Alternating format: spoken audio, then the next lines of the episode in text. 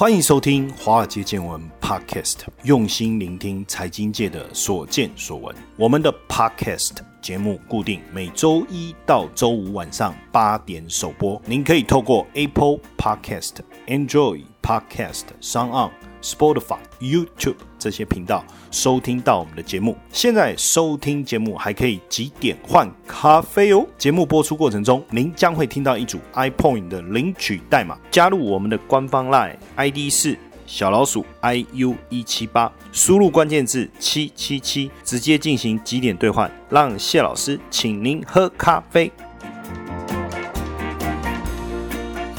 好，大家晚安。今天是二零二零最后一天呐，撑过去啊，万里无云啊，撑过去，天下太平啊。最难熬的二零二零就要过去了。等一下，大家一起来倒数。好，今天晚上跨年，你要到哪里去跨年呢？我不确定你在听这一集的时候呢，是已经跨完年了，还是正要跨年。但是我们播出的时间八点钟啊，就是应该是准备要跨年哈。那也跟大家整理一下哈，几个。跨年的好去处哦，台北一零一释放三秒，不是三秒，三百秒的烟火，到目前为止看起来应该是不会取消了哈。再来巴黎也有，淡水的巴黎也有哦，烟火长度六分钟，六分钟就三百六十秒。青浦也有跨年，这个跨年大家应该知道哦，就是那个桃园青浦高铁站那里哈。再来是台中跨年，长度一百八十八秒哈，那这个会在哪里呢？这个会在水南中央公园哦。再来是剑湖山哦，剑湖山云林的剑湖山也有跨年烟火活动。哦，这么长九百三十五秒，太过瘾了啦哈！他说跨年场一月一号、一月二号烟火三连发哈，然后再来是高雄义大哇，义大也会有这个烟火十分钟十秒钟，那今年也是义大十周年哦，所以也会请很多的这个歌手啊到现场跟大家跨年哦，当然还有哪里？五月天桃园嘛哈，然后还有阿妹在。是台东还是屏东哦？大家可以再上去看一下。当然，因为这个天气非常的冷哦，那所以很有这个跨年的 feel 哦。因为整个冷气团南下，全台湾都笼罩在这个冷冷冷的氛围当中。那你在跨年的时候，我几个一定要注意哦。第一个就是一定要温暖。那你温暖的方式就是抱旁边的马子，不是你那个外套还是要穿厚一点，戴上毛帽、手套，然后这时候情侣哇拥抱在一起，这种靠体温取暖的这种过程，这个大概只有我们年。轻的时候才会做这种事了哈，到了这个年纪又说滚远一点哈。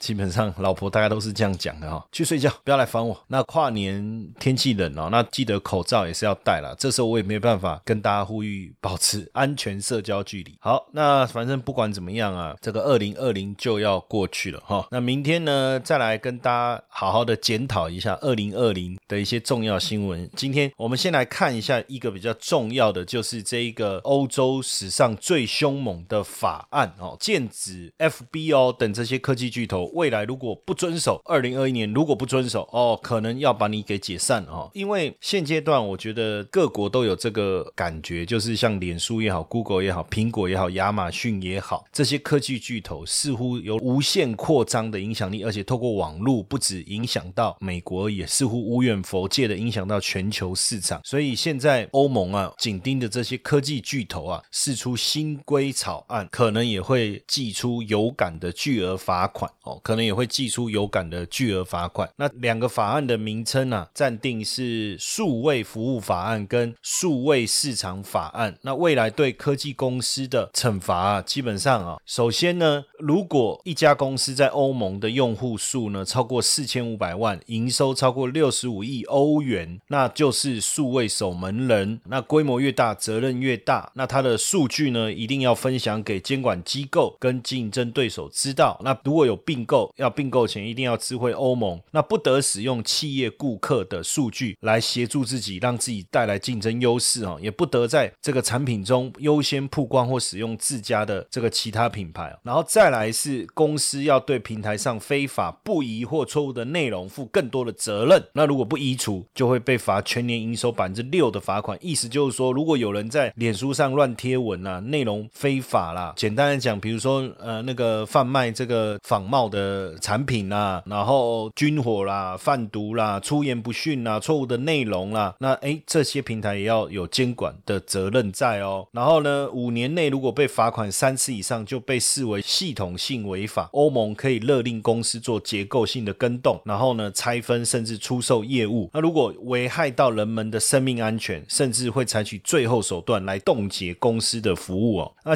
现在你看哦，这个就是冲着这些科技巨头来的。那在美国，脸书已经被质疑说强迫并购 Instagram，亚马逊成立了创投基金，然后复制新创公司再推出自家版本。那 Google 也被点名说还威胁这个评论网站 Yelp，而且还直接取用网站的内容。那苹果 App 商店的高昂的佣金呢？哈，那这些其实都被欧盟点名哦。那其实欧盟的这两个法案呢，一个叫数位服务法案，一个是数位市场法案，它的目的都是要确保用户、顾客跟这些公司在线上接触多样的服务选择哦。在现实生活中，你线下的违法，线上也是违法哦。因为他们也发现了这些平台的影响力哦，哇，真的很惊人哦，真的很惊人。比如说举例啊，二零一八年 Google 在欧洲的搜寻市场搜寻啊，输入一些关键字啊，搜寻的这个功能啊，哎，Google 在欧洲的市占率竟然高达九十七趴，那基本上你这算不算独占？其实已经已经算了吧，哈啊。不过 Google 好像真的蛮好用的哈，所以这个欧盟呢也觉得说势必要针对这样来介入来做一个管制哦。所以二零二一年会是科技巨头面临规管的一年了哈。那因为他们已经不是以前那些年轻闪耀成长中的这些我们讲独角兽也好，新创公司也好，已经不是了哦，而且已经大到不能倒的。如果万一这几个公司倒闭，那真的会带来相当大的一个影响。那虽然脸书呢觉得有点北宋哦，说好像是对他来讲，可是实际上我觉得这样的管制确实有它的道理啦哈。那透过数位服务法、数位市场法来规范这些巨头，那以数位服务法跟数位市场法，实际上当然也希望。保护我们的消费者啊，不要受到单一独大企业的一个影响哦。欧盟的新数位法出炉啊，Google 就说这个它的这个 Map 功能啊，恐怕会消失。哎，可是 Map 功能很好用哎，所以如果这个 Map 功能真的消失，会不会影响？因为他说 Map 这个服务的部分功能可能在欧盟会被删除。然后，当然现在全球反垄断的风潮，整个起来呢，不论是在美国也好，欧洲也好，所以让这些我们讲尖牙股啊，真的是。乎是是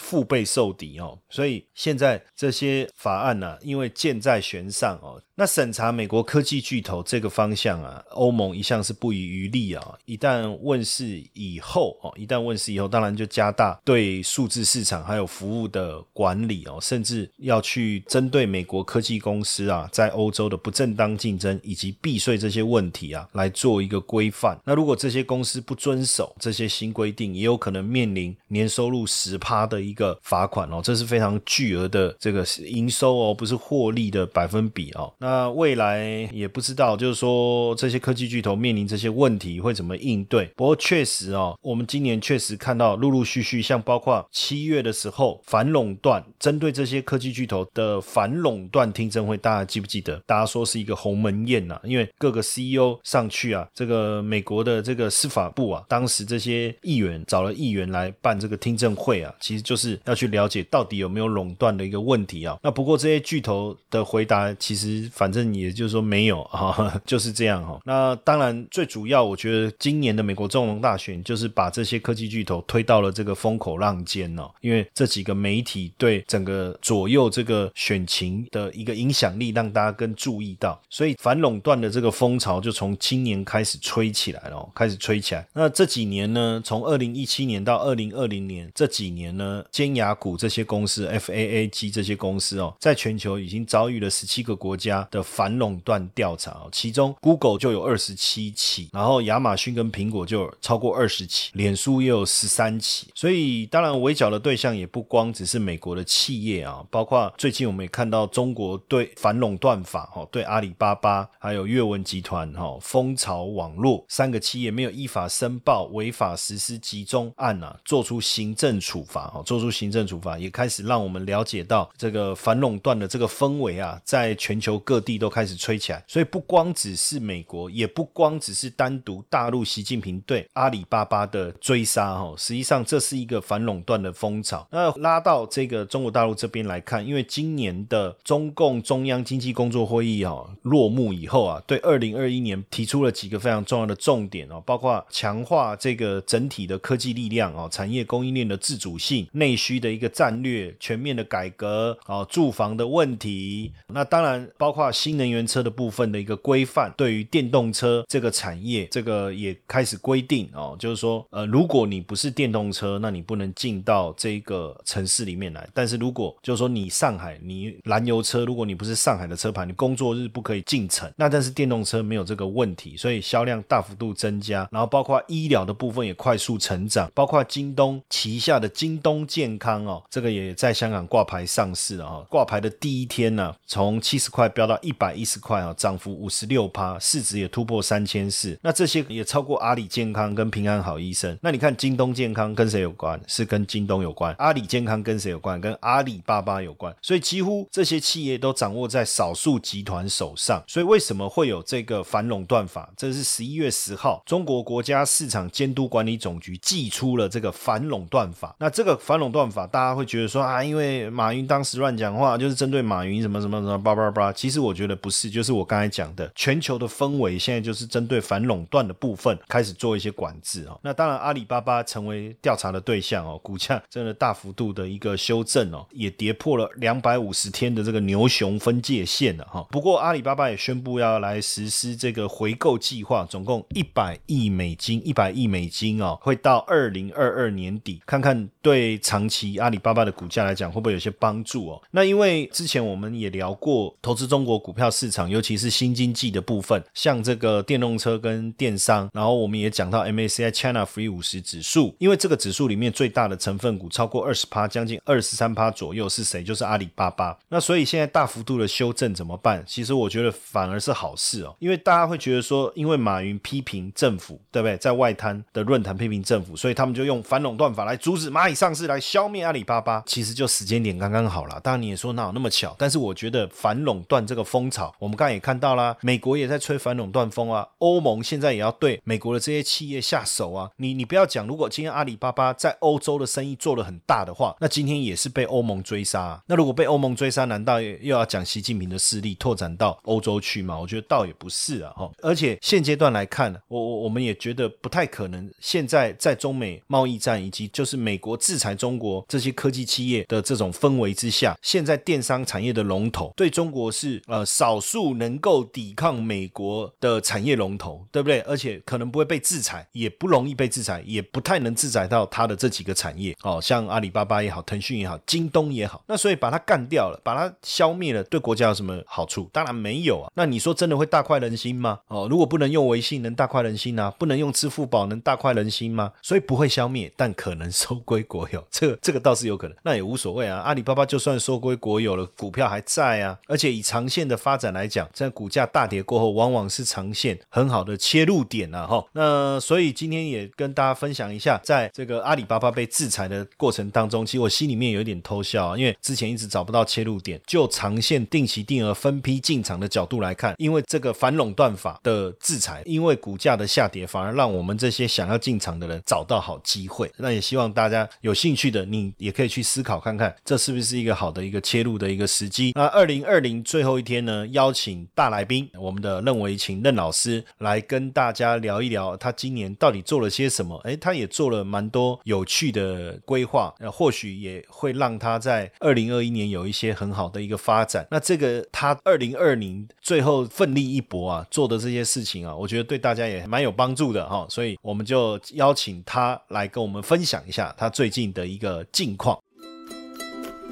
嗨，各位华尔街见闻粉丝们，二零二零即将过去了，你们准备好迎接新的一年了吗？华尔街见闻举办了圣诞年末。Bingo 啪，要和大家一起来迎接二零二一。现在只要你参加我们的宾果活动，你就有机会获得华尔街见闻加密版、实战班课程兑换券、外汇新手变行家影印书这些大奖哦。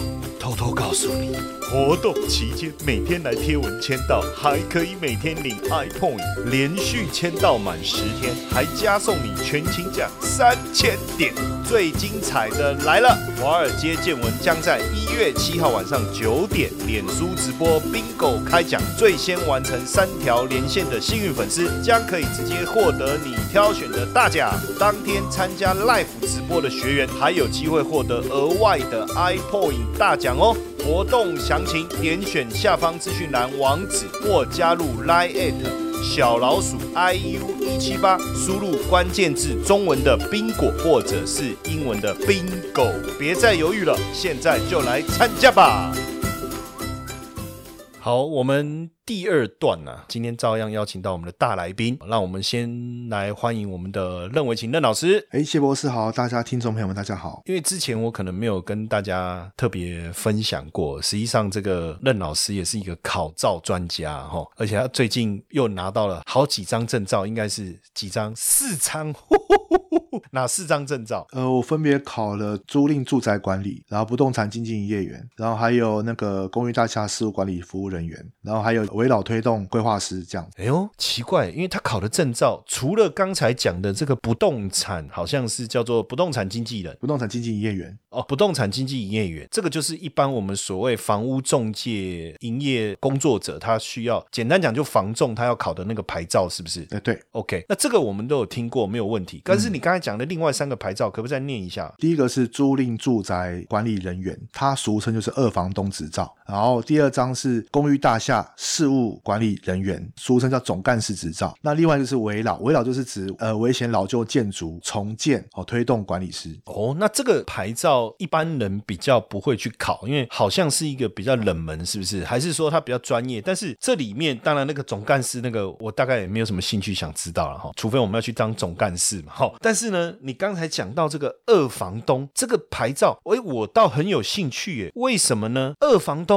就是二房东，现在连当二房东都要考牌，就好像二奶不就是二奶吗？二奶也要考牌。什么叫二房东？我简单讲一下，就是我跟房东租了一个房子，然后我才把这个房子转租出去嘛。可是以前在我的理解是，二房东通常都怕房东知道他把房子租出去啊，因为房东可能会不高兴啊，或是觉得说你破坏他的房子的结构啦，或者是说，哎，我租你一万八，你转出去租多少？两万五，他可能也不高兴啊，或者是说很多。人租起来以后分租出去啊，房东租给他一万八，里面有三间房，他一间租八千，变两万四之类的。所以通常二房东真的很像二奶的概念吗？它是一个可以做但是不能说的。那怎么还有牌照？那有牌照不是政府认证的二奶了吗？来这边其实要特别感谢一个人，就是有时候特别感谢啊，就是如果没有他的话，其实二房东执照这个东西是不会变成台面化。因为过去就是因为说，呃，二房东这件事情在台湾来讲。讲算是行之有年。那从有房屋租赁开始之后，那其实就很多会想要说，哎，我当不成大房东，我可以当二房东，我可以一样享受。我猜一下，那个人是不是叫张淑清？对对对对对，就是因为他的关系，一人催生一个法，什么意思？就本来租赁专法，我们讲简称是租赁专法，租赁专法本来是没有没有在立法院里面出现过了，啊，就有出现过，可是就是没有被讨论到。如果不是张淑清点燃那个导火线，这个法案在一年之内就生出来了，就催生出来了，一年时间而已，就是因为拜张淑清所赐，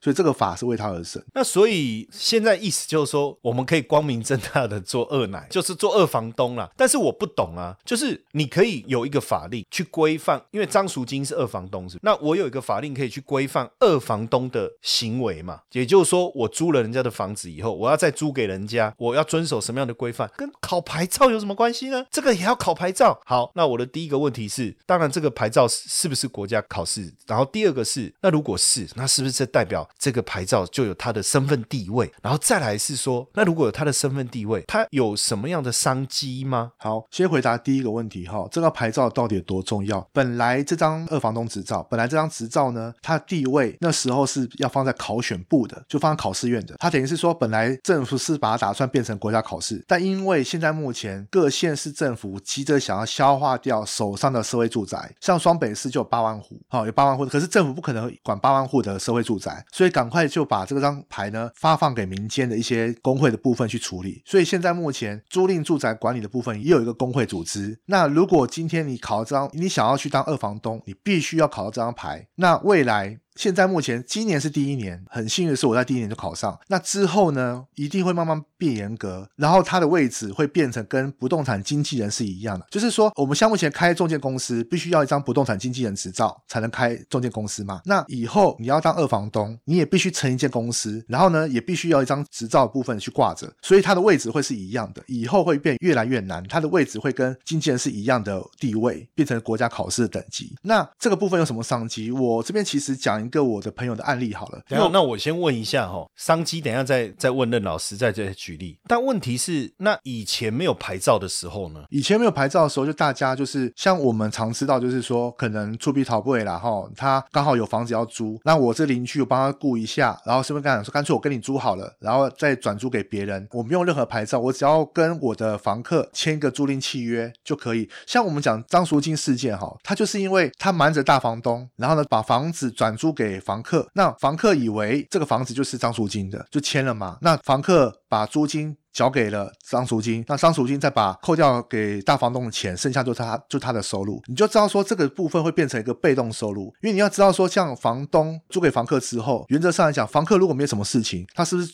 就是等于是坐着收租金？那问题是，我要当房东，我是不是要花一大笔钱去买头买房子？搞不好我可能存了二三十年才买一间房子，然后去租一个房客或者两个房客而已。可像二房东来讲，他不一定，二房东基本上他搞不好租一间下来之后，他隔六间，他一间。只要赚个两千就好，六间就赚一万二，而且是稳稳的赚。然后呢，再去找别的房东，再跟他租一间下来，然后隔六间、隔八间都可以。那到时候他的被动收入你就知道这多可观。可是以前没有这个牌照之前，租赁专法没办法管他的行为吗？不行，因为以前租赁的部分来讲，只有在民法存在。那租赁专法出来之后，这变成是消保呃消费者的关系，什么意思？就以前房东跟房客之间只有民法可以规范，但是现在目前租赁专法出来之后呢？政府介入了吗？政府会把。业者就是二房东这个业者跟那个房客之间变成消费者的关系，什么意思？早期啊，早期如果发生房屋租赁纠纷，一般都是法院来处理，不然就去调解嘛。可现在目前租赁专法出来之后呢，消保会可以介入了。那消保会介入的好处是，它可以做调处，它可以对业者裁罚，它有公权力可以介入。那所以这部分来讲，会变成说国家保护了二房东，也保护了房客之间，因为怕避免张赎金事件不断重复发生。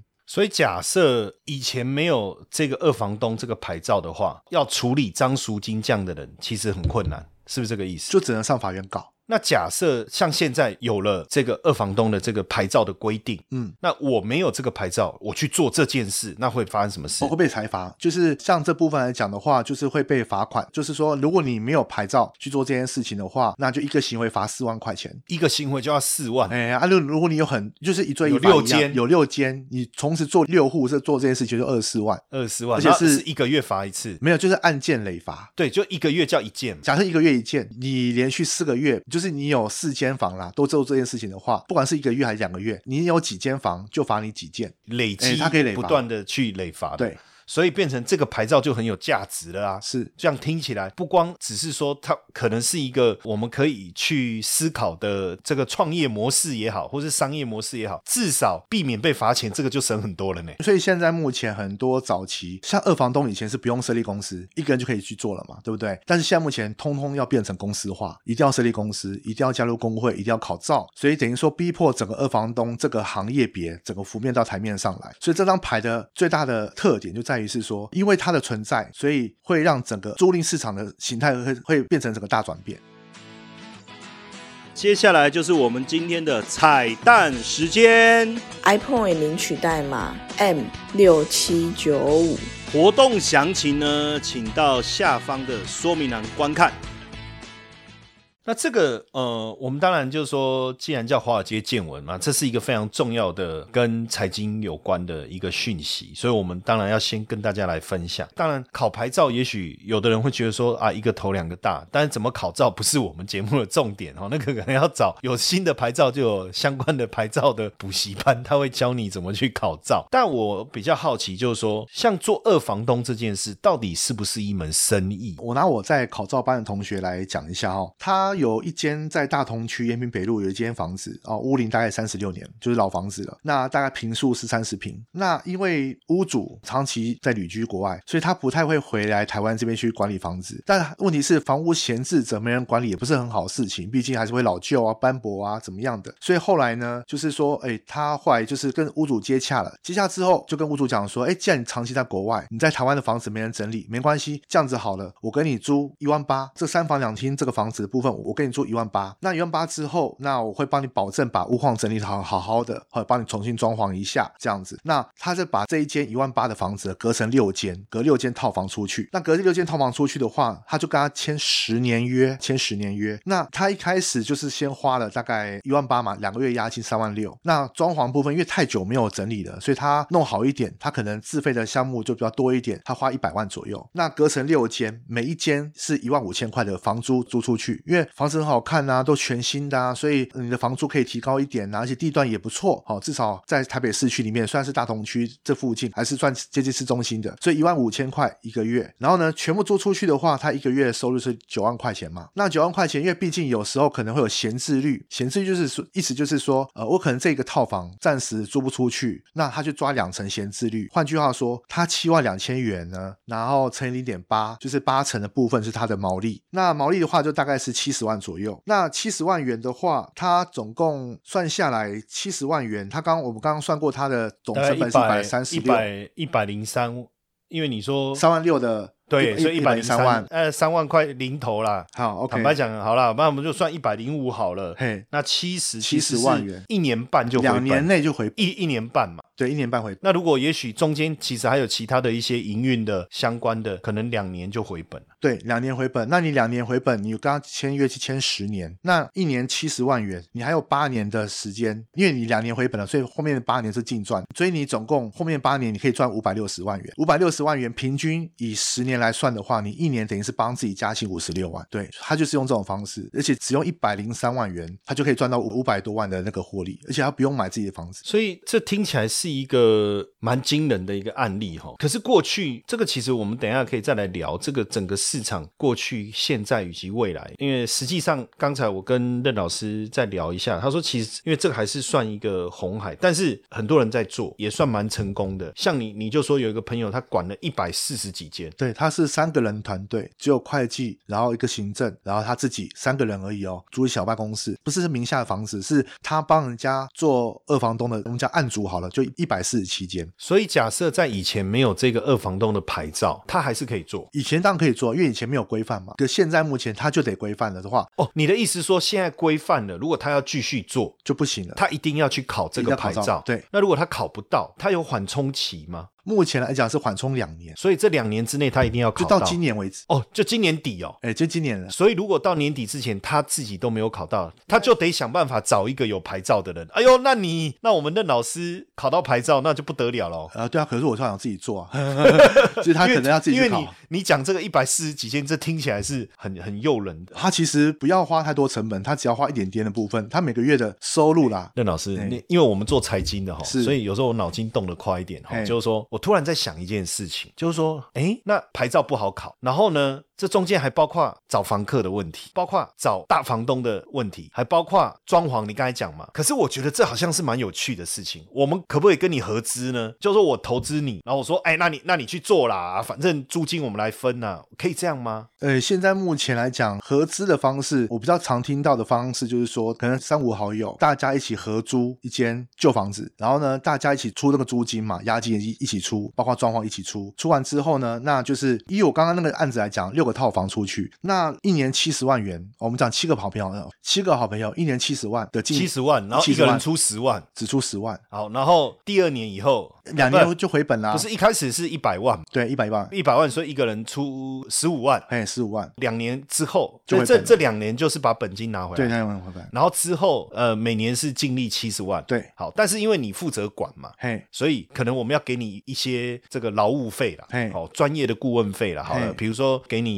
啊三三三十趴好了，或是四十趴，我不知道，随便，我现在是在节目上，我这个是随便讲的了哈。嘿。然后可能呃，比如说你刚才讲七十万嘛，哈，那七七四十九，是不是剩四十九万？对那四十九万再除以七，又七万，嗯，所以我每年我就之后每年净赚七万，对，但是问题是我一开始我只有投资十15万嗯，而且本金已经回来了呃，。对，两年就回来了，假设我投资中华电信一百万，那我一年五万，我要二十年才回本，差不多。然后回本以后每年再五万，这是一门好投资诶。所以为什么我？但是我但是我跟各位听众朋友讲哦，我我不是要找各位来投资，是因为我自己突然想到，那我要赶快跟任老师讲，那我们是不是赶快来弄这个概念？我觉得很有机会耶。但是问题是什么？问题在于是说二房东不好当，哦，所以其实看起来这个钱很好赚，对但是其实还是有一些美感有或者是心酸，对或者是我我在想，通常是这样，这个叫做什么？好赚的永远不会轮到我们，哎所以如果这么好赚，那应该很多人做啊。确实很多人做啊，但因为二房东不好当的地方在于是，如果单纯只是招大房东跟房客，那就算，但是二房东是要负责要处理两个问题，一个是大房东的问题，一个是房客的问题。那如果今天大房东他房子要收回来，或者是说提前跟你终止租约，又或者是诶他可能想要调涨租金，比如说你这跟房客签的约大概是多少钱，一一一一定的比例，可是大房东跟你签的约可能明年租金要调整的，你跟房客签约你不能调整那么多啊，因为毕竟你租给房客，房客哪怕调一千块他就哇哇叫了嘛。可是问题是大房东调一万块给你，你也得接受，因为因为他知道对。你现在是二房东，是，所以呢，就变成说，你的风险在于是说，大房东给你压力，还有房客会给你一些困扰，以及还有一点就是会有一些意外发生。只要意外发生，其实二房东最大的问题点在于是两个，一个是万一这个房子，当然是说要维护其为，呃，变凶宅，OK，这可能是一个问题，因为毕竟如果变凶宅的话，大房东会告你。火灾。火灾，火灾部分的话，那一样嘛，就是看谁的过失。可是问题是因为二房东要善尽管理人的义务，所以呢，不论如何，二房东就要承担这个这个损失。所以你要当二房东可以，可是你要善尽管理人义务的话，你可能就要多去巡视你的房客，好，或是要多关心房客，然后房客之间有什么状况的部分，你要第一时间赶快去处理掉。因为我们就碰过一个是房客是。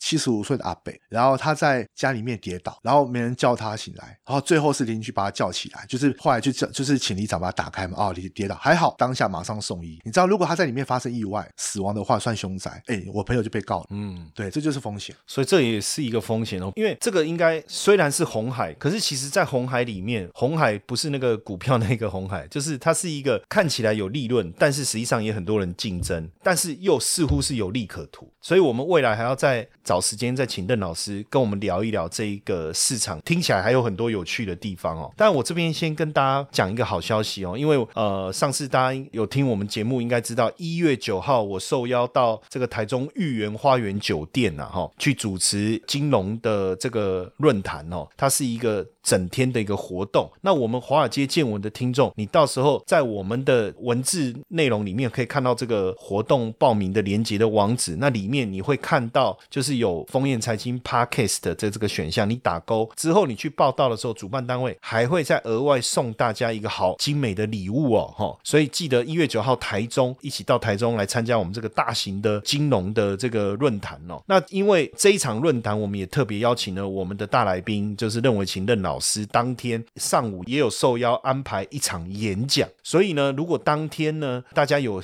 刚才我们讲的一些问题，还有包括因为毕竟这个任维勤任老师他横跨保险跟法律两个专业嘛，所以如果有什么问题想跟任老师多聊一聊哦，也欢迎一月九号那一天到我们活动现场，然后到时候在活动现场上也可以跟这个任老师来交流互动。那我相信任老师也非常乐意来跟大家分享，应该是嘛哈。哎，是的，好，那那我们就一月九号见，好不好？那当然，我们下次赶快再看看中间有没有时间再排任老师，因为我觉得这个话题很有趣，连我自己都对这个话题很有兴趣。我相信大家应该也觉得，诶，蛮有趣的。这个是什么东西呢？我们想要多聊一聊，我们下一次再找任老师来聊一聊，好不好？谢谢大家，谢谢任老师。谢谢。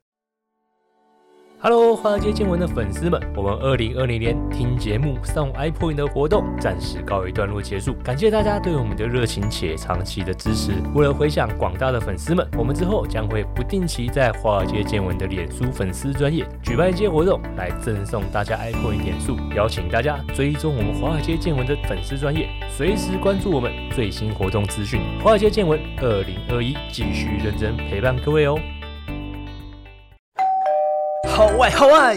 华尔街见闻抖内功能已经开启喽！如果呢你也想支持华尔街见闻，欢迎到下方资讯栏点击赞助链接。